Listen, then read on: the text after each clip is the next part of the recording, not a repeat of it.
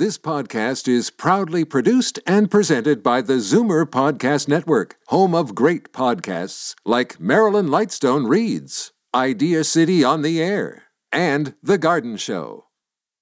You're listening to an exclusive podcast of Fight Back on Zoomer Radio, heard weekdays from noon to one.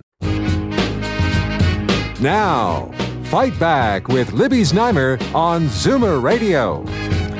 Good afternoon and welcome and happy St. Patrick's Day.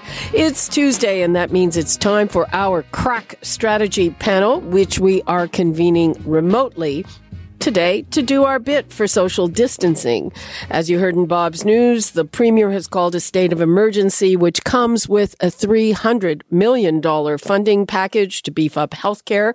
And the Prime Minister spoke just minutes ago. I didn't really hear much new there. And the premier made a very important point. This is not a, a, shutdown.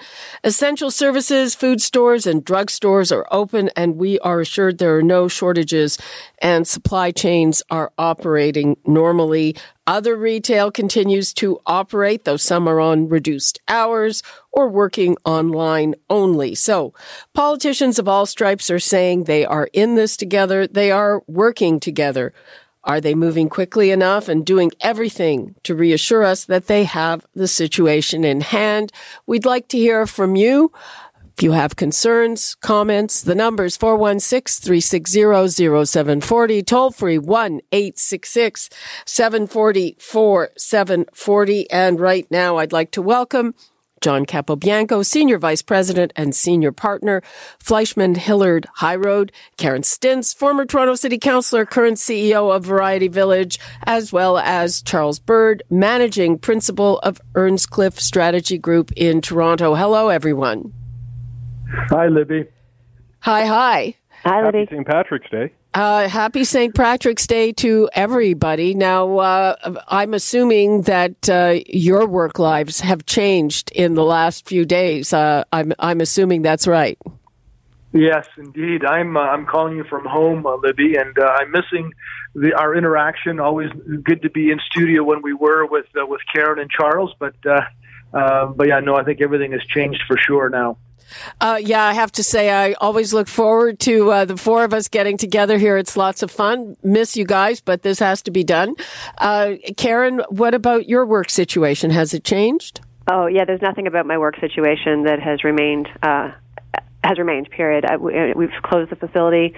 Um, for an indefinite period because we don't actually know. We can't tell our membership when we can really reopen given the state of emergency that's been declared and uh, we've canceled all our programs. Um, and we, quite frankly, don't know. We just don't know when we're going to be able to reopen, That's which really- is very uh, unsettling for many staff um, and and our community members as well. Well, it's it's it's tough. It's tough, especially the kind of facility you are. I know. Uh, I mean, this is going to sound trivial, my tennis club closed, and that was very upsetting for a lot of people whose uh, social lives uh, uh, center around it. It's it's uh, you know it's difficult. Uh, Charles Bird, Bird, what about you? Well, our office is still open, but I'm the only person here. Um, uh, I've sent the rest of my staff home to work remotely. Um, I'm fond of saying that I can work from home. I just can't work from my home. I have two young children, and uh, they are uh, rambunctious and uh, very demanding of their parents' time. Um, but I agree with Karen. It's a very unsettling time, and downtown Toronto is a, a bit of a ghost town, and uh, as is the as is transit. And uh, so it's clear that people are taking the, the current situation with the utmost seriousness, and I suppose that's a good thing. Well, uh, just uh, to add a note for us, we are down to essential staff is basically on air people and not all on air people, IT people who are here to support us through this. I mean, that's one thing that when everyone is working from home, you know, internet connections are, might not be exactly what we are used to. And, uh, yeah, we have reception working. I mean, I keep pointing out for us, in addition to having a vital function of keeping our audiences informed, you know, people are being isolated at home now and we are their community. And I take that very seriously. Yeah, rightly so. Um, yeah, I would I would just say quickly, Libby, and I'd say this to all of your listeners that if they have a laptop or they have a home computer, um, there are a number of really easy to use uh, video conferencing platforms like Zoom technology, for instance um, that allow people to to have very intimate face to face conversations with zero risk. And we, we we're doing a lot of that at the moment. We're doing daily video conference calls where literally everyone's on the screen, and and it, it does have the effect of, of lessening the distance between us. Okay, well, uh, a couple of things. Uh, yes, some of our audience is pretty computer savvy. Uh, a lot of people aren't. And uh, the radio is there for them, radio alone. And, and interesting, uh, you're talking about this because we were talking to our IT people about Zoom, and they're, everybody's on Zoom. And that lessens the quality of Zoom as it does of your regular internet connection, but it is most certainly better than nothing. And um, yeah, I mean it's it's uh, it's interesting. These are, you know, what's that old saying? Desperate times call for desperate measures, but no need to panic. yeah, no need to panic. Okay, so let's let's start with our politicians.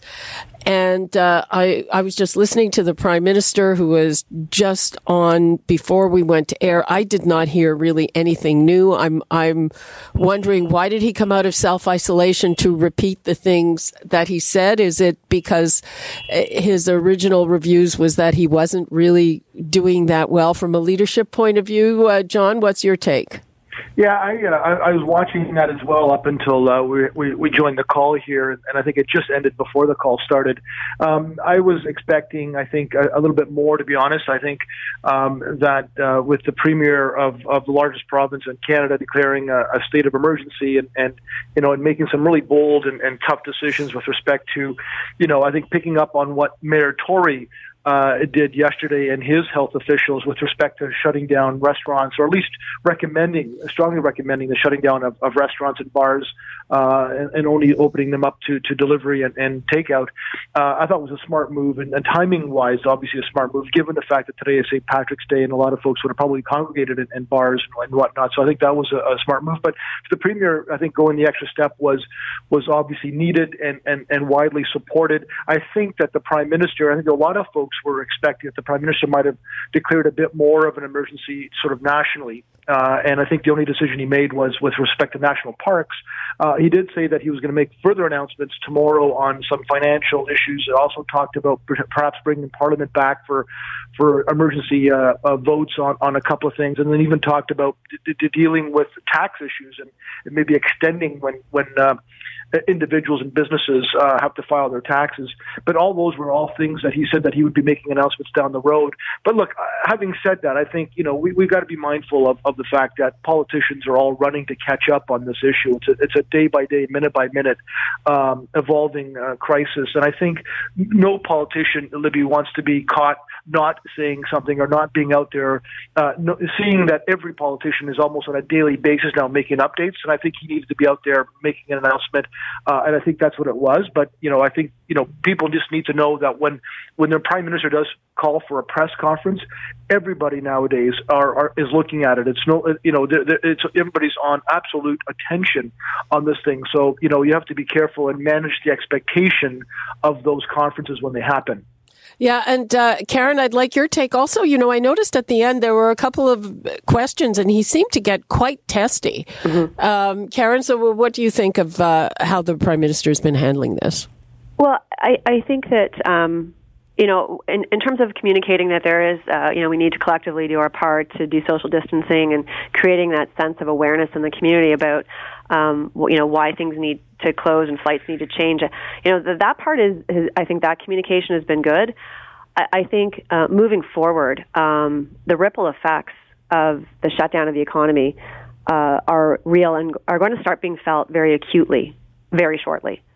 And so while everyone is going to continue to, to do their part, I think that um, the I think there needs to be some some more clarity and, to be honest with you, some more honesty uh, with people about what this is going to mean and what the government's actually prepared to do. Because right now we're hearing a lot about support for people who've been quarantined or who uh, self isolate, um, and that there's going to be changes to EI. But what about all the people that are going to be laid off? Okay. and that's You- real. And we don't we, because we don't know how long this is going to go on for, and because they haven't given us any sense of, you know, when do the numbers of new cases going down, or, or at, at what point do we declare success on this, and then we can now resume our lives. And we don't know what that is, which creates another level of uncertainty. Uh, yeah, Charles, uh, your take, please. Well, um, I mean, the prime minister is like a lot of folks, which is cooped up at home in self isolation with young children. So I'm not terribly surprised he's testy. Um, but the, the the reality is, our political leaders need to be out on this issue on a, a near daily basis. And and frankly, I think the prime minister, the premiers, uh, Tory have all done a, a pretty commendable job in the midst of a situation that is fraught with both complexity and uncertainty. And Karen's absolutely right. I mean, we are probably talking about a situation that is going to be with us for several months. And in the absence of a vaccine, there's also the very real possibility of a second or third wave of COVID um, striking various populations, especially um, when folks ultimately do go back to work full time, whatever that's going to look like. And it, you know, it, it, if we go, if we harken back a hundred years, it was actually the second wave of the Spanish flu that killed the majority of people, not the first wave. So that's something in the absence of a vaccine, which folks will have to take very seriously. In terms of the options, it, you know, how do you provide for someone who has lost their job and has no immediate prospects given that they could very well be confined to their house for weeks or months. Um, those are really, really tricky public policy questions. I know um, finance officials federally, provincially, at the municipal level are wrestling with those issues, trying to come up with something that will will be a coordinated response. Because we are a federation, um, of different levels of government. That adds another layer of complexity. There are a number of tools that can be used, um, but what we are seeing is a, a stated willingness on the part of our leaders to explore all the options and to come up with something that will not leave people unable to pay the rent or buy basic necessities. You know, and it's it's one thing to expand the eligibility for employment insurance, but not everybody is eligible for it. And, uh, you know, I, I'm going to be speaking to Mayor Tory after our chat here, and he brought up, you know, people who are designated as independent contractors, and there are a lot of them in the arts community, and a lot of them who uh, work in the restaurant industry to make money, and now they are SOL on both fronts. And what do you do with those people? You and you know you can expand EI, but if you're not eligible for EI in the first place, it has to be a different kind of measure. And and uh, I heard the premier being asked about it, and he sort of punted it over to the federal government because it's their jurisdiction. Libby, my own view is that we may be talking about something that's been mused about by officials for, for decades, and which will essentially look like a basic income program where where people are essentially paid by the government um, and assured a certain level of income uh, in order to in order to survive, in order to pay the rent, in order to keep the lights on. That may be where we end up. Well, but it's also uh, John Capobianco. I mean, it depends how long this thing goes on. You know, employers are doing their best to pay employees who are self isolating or whatever, but you know they don't have money coming in necessarily either. No, and I think, and I think, Libby, you know, and I think I, I can't remember if which, which leader said this, but nothing's off the table um, with respect to to anything that that you know that, that's coming around on this issue. I think obviously uh, the financial burden uh, is something that a, a lot of Canadians, Ontarians are going to give governments a lot of um, buy on with respect to obviously spending what they need to spend to try to get us through this. Um, we don't know when this is going to end. There's a lot of a lot of speculation with respect to you know April, May, before the summer. But of course, that's all speculation from from not only health officials but also from politicians. But I do think governments are going to be very creative uh, and are going to try to sort of see what what they can do for for those who are independent contractors. Um, you know, for those who are you know hourly hourly working uh, officials who are sent home and, and don't have particular benefits or plans uh, attached to their to their workplaces. These types of things are all on the table with respect to what they're going to be able to do, and it's going to be one of those that is going to be all three levels of government need to be coordinated on. And I'm glad to see, and certainly we've seen this certainly over the last number of days, but but certainly over the last week or two, that all three levels of government have been working uh, closely together with with respect to to this because obviously uh, money does flow from the federal to the province to the municipality, uh, and, and all of them have to be coordinated in order to make this thing work. Uh, Karen, I mean, I know you have employees to worry about.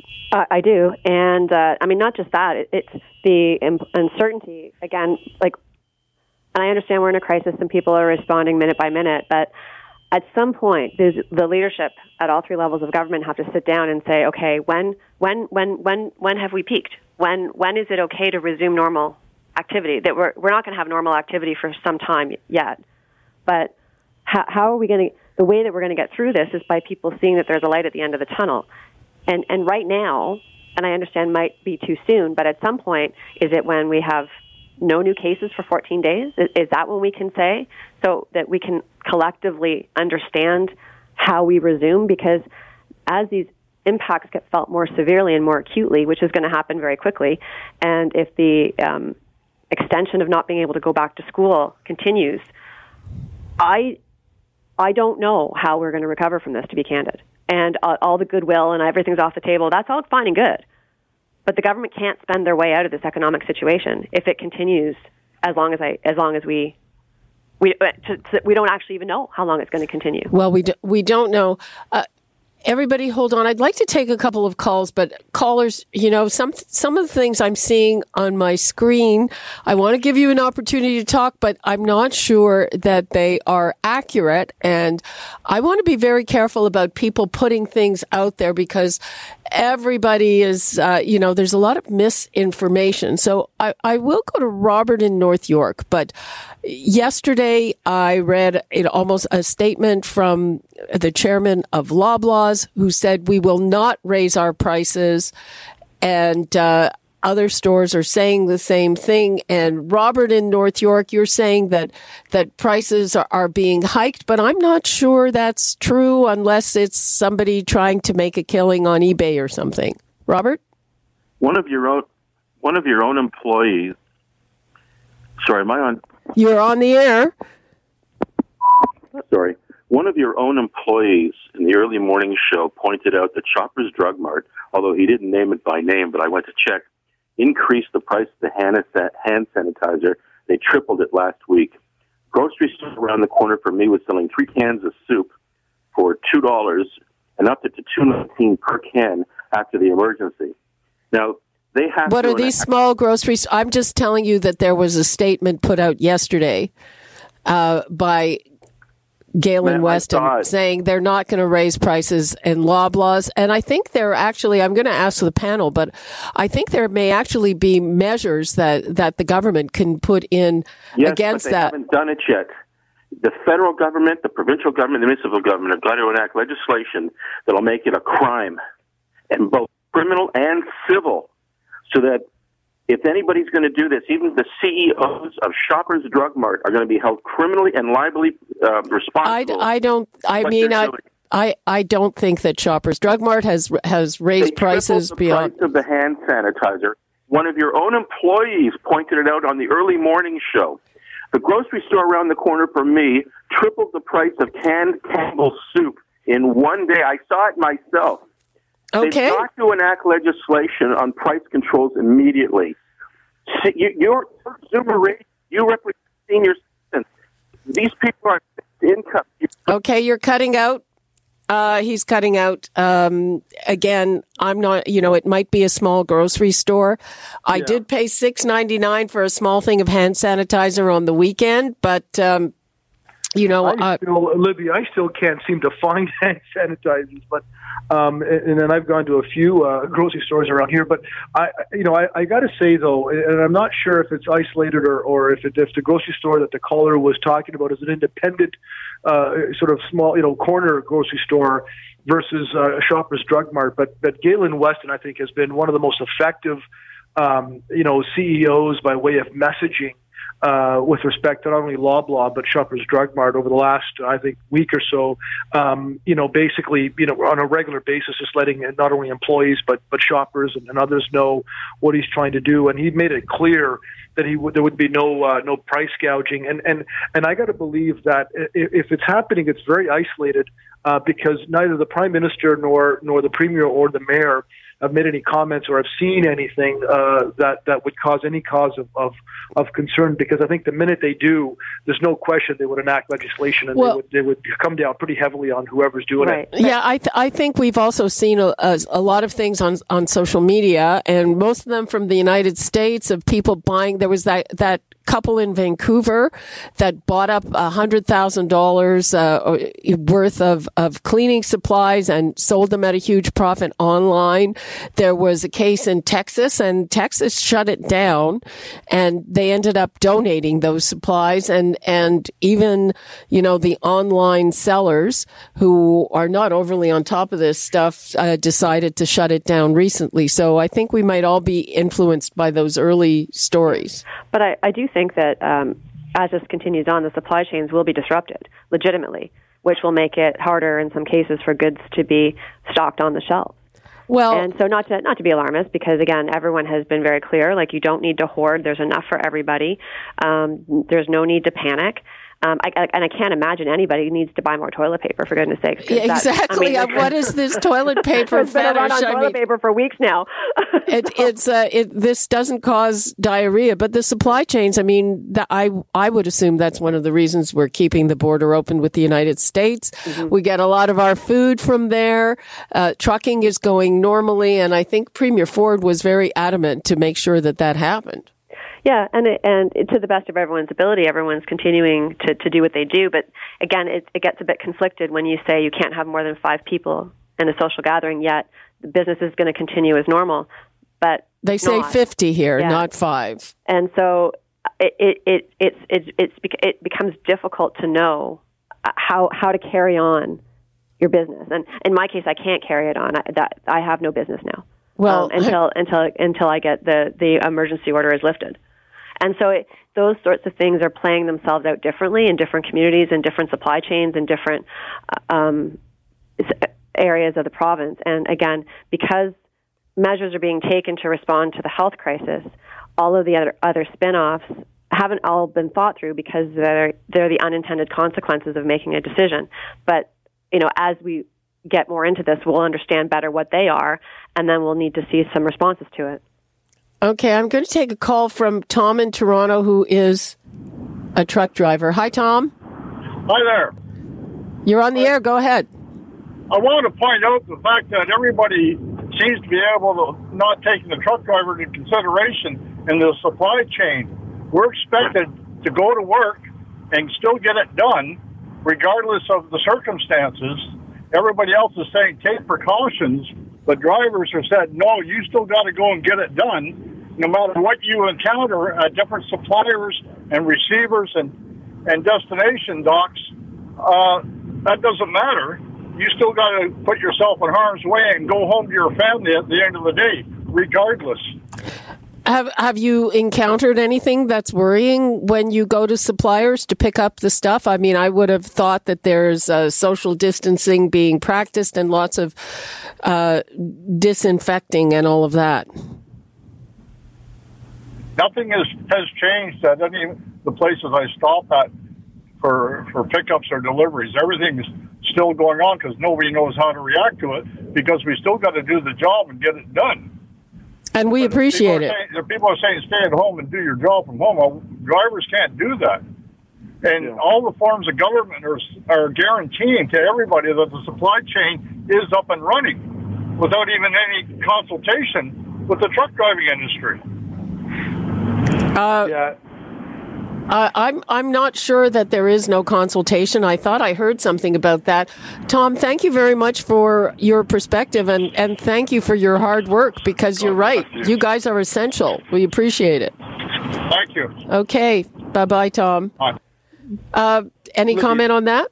Yeah, Libby, it's it's John. The, the, your, your callers sounded remarkably like the premier, by the way. He did. I was going to say the same uh, thing. Doug, is that you? um, Does the premier have a side hustle going on that we don't know about? yeah, he's delivering labels but no. Having said that, I think I think that the caller obviously has something quite important to say, and and um, and and also the fact that he's a truck driver and, and one of the more essential workers um, uh, during this uh, this process because we need those truck drivers to uh, to help help sort of send goods back and forth, and also because there's been a huge, you know, with respect to the blockades that happened a, a, a few weeks ago, um, truck drivers are even more important given the work that they're doing. So there's got to be some consideration there, and I think there has been, in, by way of, of, of, of you know the, the premiers and the leaders saying something, but I think, like like anybody else, they would have to practice and, and, and social distancing and just making sure that no matter what they're they're doing and their companies that they're involved in are practicing those issues as well to make sure that the safety of their truck, truck drivers and also the people that they're dealing with remain paramount. And Libby, it's good to see that the governments really are focused on the viability of our supply chains, especially when it comes to essential goods, medical supplies, groceries, that sort of thing. And so far, so good. But if, if this situation lasts um, for a number of months, as many people are beginning to think it will, you know, there probably are going to be shortages down the line. Um, hopefully, they'll be isolated to certain commodities um, and won't be widespread. But it, it's something that people need to be thinking about. I mean, that is the seriousness of this situation. Uh, the other great unknown is just what's happening in the United States, where anecdotally there's a strong sense that they have a much bigger problem on their hands than may be the case in Canada, although we'll probably know more in the next two to three weeks. But it, it really looks like there are uh, the, the near absence of testing to date in the United States could end up costing us very, very dearly because what we're hearing from officials is that in terms of the eradication of the virus, you have to go after it. And that means testing, testing, testing, which is something we're just hearing again and again and again. And the, the Americans are still ramping up in that regard. And well, exactly. they worrisome. Uh, yeah, and uh, a lot of the blame for that is being put at the feet of the president. He seems to have smartened up in the last few days. Uh, John, do you think that uh, that will be lasting damage for Donald Trump? Well, it could very well be, and I and I think we you know we started off the program talking about our, our political leaders and and the work that they've been doing, and and um, you know, obviously, I've, I've mentioned this before that they're all running to catch up to this issue. Um, not least of which, of course, the president of the United States, given the uh, the amount of, of cases that they're getting and, and the deaths, unfortunately, that they're seeing. But you know, I think the the president has always gotten some some criticism, and, and, and in some cases, quite rightly so, with respect to how he's been handling it and this whole "don't worry about it, go out to bars" and all this stuff. And and I think that his you know, desire to make sure that there's calm out there kind of over outweighed, um, you know, the advice he was getting from his health uh, health officials in, in the U.S., which has caused him some issues. But he's obviously somebody who watches the market quite closely uh, and also watches the polls and, and what's what's been said about him. And I think the, the criticism and the heavy criticism that he's getting not only from the Democrats but from his own party over the last little while, I think has probably caused him to reflect and be a bit more uh, cautious what he says and take this a lot more seriously than he has been. Yeah, and and on that, it's it. There's you know two really conflicting messages, right? Is one is be calm, everything's going to be okay if you do your part, but then in order to convince people to do their part, you have to convince them that there is a national imperative to do their part, which means that they they, there has to be some element of oh I, I I do need to take this seriously. Not that I need to panic, but I need to take this seriously enough that I'm going to alter my behavior um, in, in, in, in an existential way. The reason that you convince people to do that is because you have to convince them that there is a threat, and it's difficult to do that, and then at the same time say, but be calm. Okay. Uh, I have to wrap things up because uh, we're about to get on with the mayor, John Tory. Thank you very much. And uh, we'll be talking again next Tuesday. And soon enough, I hope we'll all be back together. Thank you so much, Charles Bird, John Capobianco, and Karen Stintz. Thanks, Libby. Okay. Thanks, Libby. You're listening to an exclusive podcast of Fight Back on Zoomer Radio, heard weekdays from noon to one. You're listening to an exclusive podcast of Fight Back on Zoomer Radio, heard weekdays from noon to one. You're listening to an exclusive podcast of Fight Back on Zoomer Radio.